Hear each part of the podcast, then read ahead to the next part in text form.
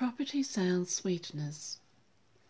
Over the past two years, the real estate market in Auckland has slowed down, and some properties are not selling as quickly as they used to. Eager to make the sale and move on to something else, some owners are choosing to include a bonus as part of the package. The average cost of an Auckland home is $1 million, and more times than not, it is properties at the higher end of the market that have an added sweetener.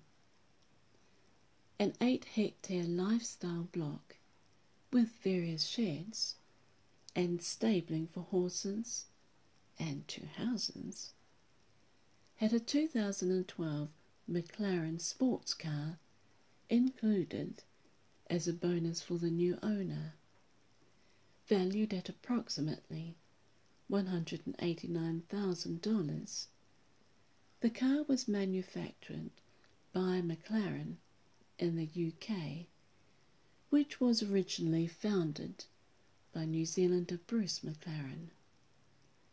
At 2.76 million, it was intended for someone with deep pockets. The advertisement said that it wouldn't last long, and it didn't. A house on the North Shore, in the City of Sails, has been offered as a do-up or reno, with the asking price set at $975,000. The five-bedroom, three-bathroom home is said to be $300,000 below current valuation. As a three bedroom house in front of the advertised one has a rate value of $910,000, that would be considered a bargain. The owner says they want to help a first home owner get on the property ladder. There are few that could afford the deposit for a bargain like that even with the two first class tickets to Singapore and $5,000 spending money thrown in.